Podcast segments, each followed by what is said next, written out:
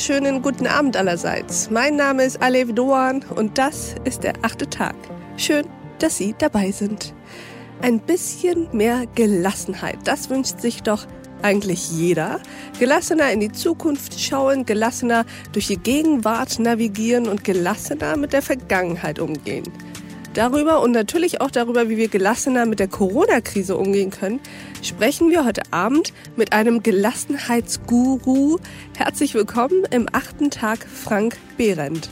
Ja, herzlichen Dank, liebe Aleph. Ich freue mich sehr, dabei zu sein, aber du darfst ruhig du zu mir sagen, da komme ich mir nämlich direkt jünger vor. Alles klar, den Gefallen tue ich dir total gerne. Danke. Frank, möchtest du dich uns einmal vorstellen?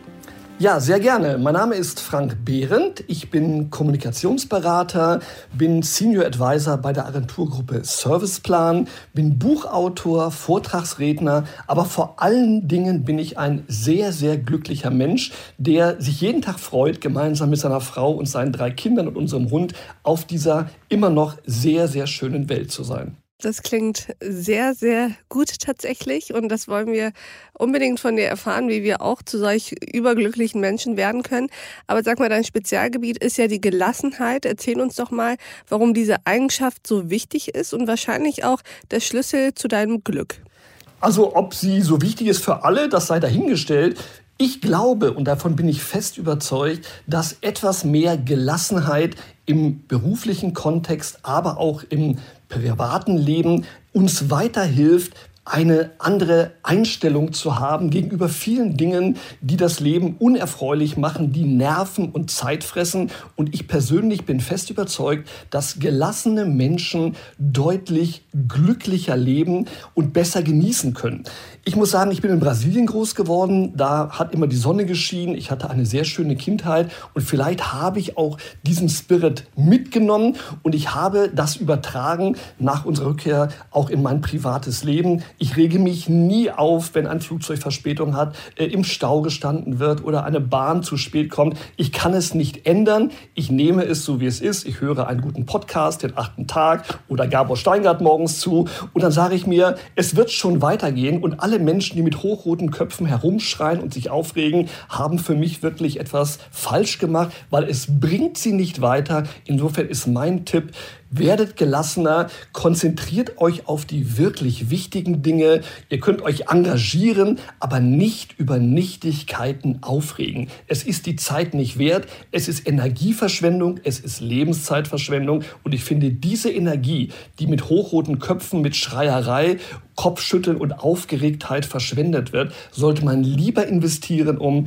Probleme zu lösen, um Dinge voranzutreiben, die einen wirklichen Wert haben. Und deswegen ist für mich Gelassenheit nicht nur der Schlüssel zum persönlichen Glück, sondern auch die Grundlage, um vernünftig an Problemlösungen heranzugehen. So, jetzt bin ich voll motiviert. Du könntest auch Motivationscoach oder so etwas werden. Bin ich, ich ja teilweise. Äh, hänge dir jeden Dafür zahlen um, ähm. Menschen mir Geld, ja. Weißt du, was das Problem ist, Frank? viele wissen ja, dass dieses sich aufregen und sich ärgern Zeit- und Energieverschwendung ist. Das Schlimme und das Fiese ist ja, man kann manchmal trotzdem sich nicht genug kontrollieren und verfällt trotzdem in diese Grübelei, in diesen Groll, in dieses Genervtsein. Kann man eigentlich also Gelassenheit lernen? Und wenn ja, bitte, bitte erkläre uns doch wie.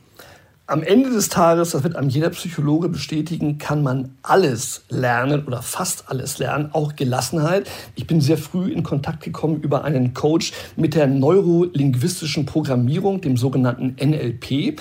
Und NLP besagt ja, dass ich durch mein Denken bestimmtes Verhalten beeinflussen kann. Und man spricht ja so gerne von sogenannten Ankern. Das heißt, wenn die rote Lampe angeht und ich dabei bin, mich aufzuregen, dann sagt immer der Coach, denke an einen Moment, in dem du dich sehr wohl gefühlt hast.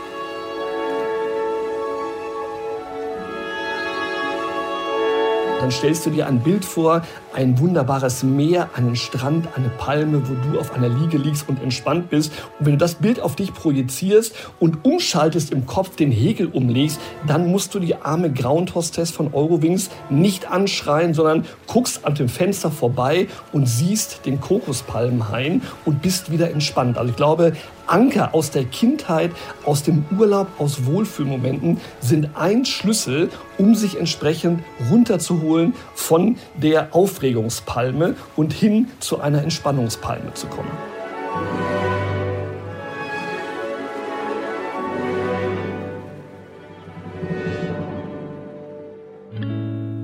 Und was soll ich sagen? Frank Behrendt hat mich direkt angesteckt mit seiner guten Laune und seiner Gelassenheit.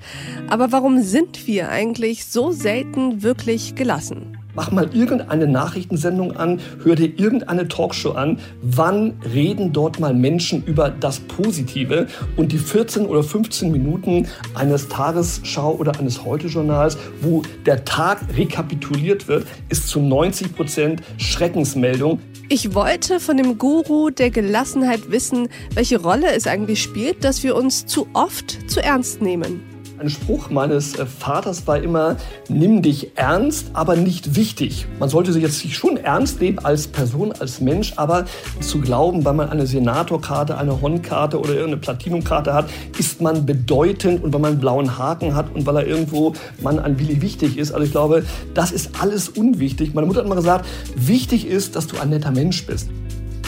Das Interview in voller Länge, rund 20 Minuten, lohnen sich auf jeden Fall. Sie machen gute Laune, sie machen zumindest aber auf jeden Fall bessere Laune.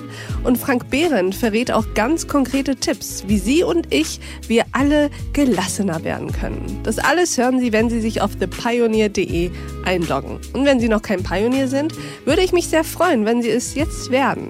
Als Pionier können Sie alle Podcasts hören, die wir hier produzieren. Und Sie lesen auch alle Newsletter und Artikel, die meine Kolleginnen und Kollegen täglich schreiben.